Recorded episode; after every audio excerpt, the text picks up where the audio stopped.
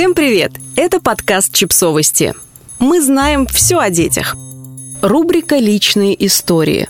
Когда родила женщина, а депрессия у мужчины – Дети рождаются в самых разных обстоятельствах. Иногда их появление долго планируют и очень ждут, готовятся и меняют жизнь всей семьи, переезжают в большой дом, ищут другую работу, женятся. Иногда дети становятся сюрпризом и полной неожиданностью. И бывает множество других сценариев, когда планировали одного, а рождается двойня. Хотели, но не сейчас. Когда все рассчитали, а случился экономический кризис, развод, болезнь. Когда такое случается, окружающие относятся с пониманием к фрустрации родителей. Семья может рассчитывать на помощь родных и друзей, ведь всем понятно, у людей проблема. Но иногда все идет идеально. Планы осуществляются, рождается здоровый ребенок. Казалось бы, о чем еще можно мечтать? И вдруг у одного из родителей возникает послеродовая депрессия. И тогда для всей семьи начинаются темные времена, и окружающим бывает трудно понять, что происходит. Постепенно общество начинает верить в то, что это расстройство не выдумка капризных женщин, а настоящая болезнь. И что человеку, страдающему от нее, необходима помощь.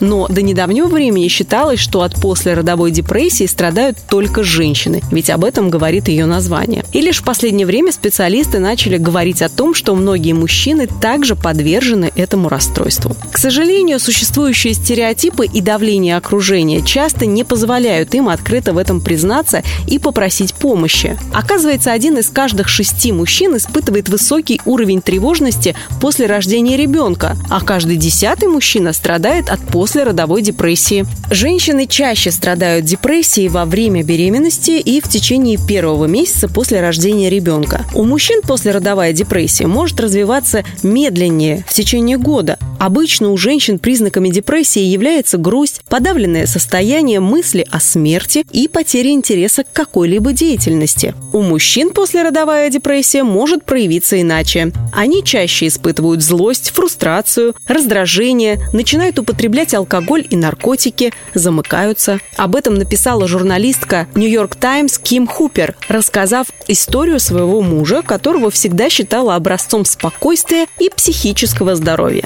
Ведь даже после смерти родителей он практически не нуждался в поддержке и успокоении. Но после рождения малышки пострадал именно он. Пара столкнулась с типичными для такой ситуации проблемами. Любые предположения о наличии депрессии мужчина называл смешными, но при этом ложился спать в 7 часов вечера, злился и раздражался, а однажды заявил, что ненавидит быть отцом. Родительство стало казаться ему непосильной ношей. К счастью, у Ким был личный опыт переживания депрессии, поэтому вместо того, чтобы злиться и обижаться на мужа, она сумела ему помочь.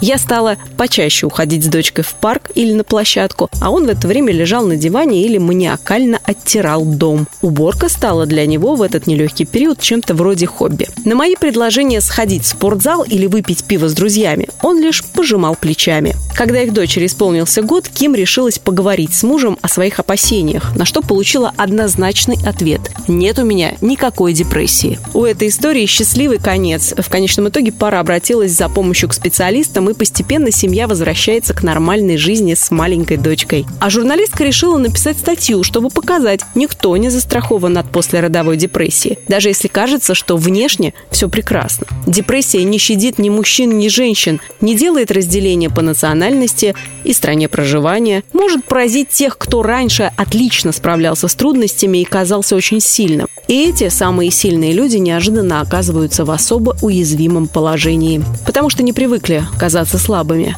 Им стыдно и страшно попросить помощи. И тогда особенно важно, чтобы рядом оказался человек, способный понять и поддержать.